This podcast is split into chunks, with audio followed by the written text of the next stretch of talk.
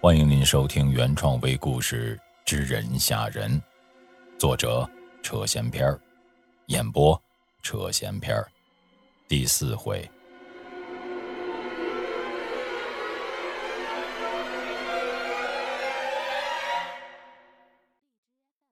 两个人就这样悄悄的跟在外乡人的队伍后面，在路过早上老三遇见那尸首的地方的时候，那些带血的腰刀。断了两截的长枪，还有那半截尸首，一切还是照旧的散落在一地。只不过这会儿的老三才发现，这四周不止一具尸体。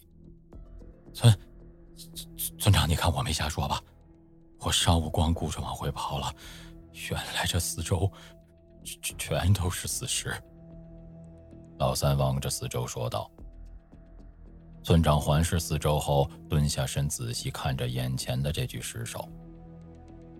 这案板山有熊也有狼，但这两种动物再怎么撕扯，也不会造成现在这模样啊！奇了怪了！望着渐行渐远的火把，老三着急的说道：“村村长，咱快走吧，这火把都快看不见了。”切！这半拉死尸就给你吓成这样，说着站起身，加快脚步跟了上去。不知不觉间，两个人跟着外乡人的队伍已经越过了半山腰，来到了案板山的上半部分。之前的月光早已被厚厚的云层遮蔽，整座山完全成了一片漆黑之地。村长和老三借着队伍里火把的光亮，随他们来到了一处叫做碎石岗的地方。这帮人怎么跑到这儿来了？村长一边观望一边说道：“村长，我听说这碎石岗老早前是跟太平天国有关系，不会是当年太平军感觉自己要完蛋，然后把金子给藏在这儿了吧？” 你小子知道的还挺多，但你说的这事儿都是张三传李四，李四传王二，到头来也没个真假。就觉得，要是真有宝贝，能轮到你和我？别管这么多，我们先看看这帮人到底要做什么。说着，俩人继续朝前走着。不一会儿的功夫，那帮外乡人在一处山洞前停了下来。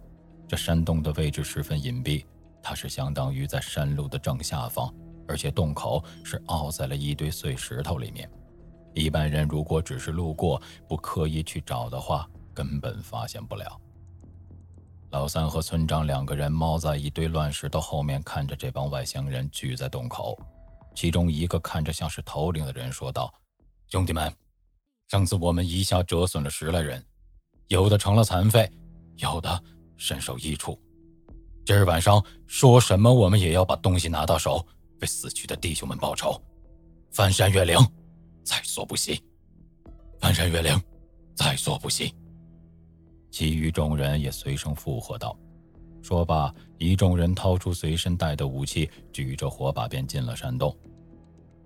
把东西拿到手，村长，看来这儿真是有宝贝啊！咱进去吧。老三兴奋地说道。再等等，谁知道这洞里有什么？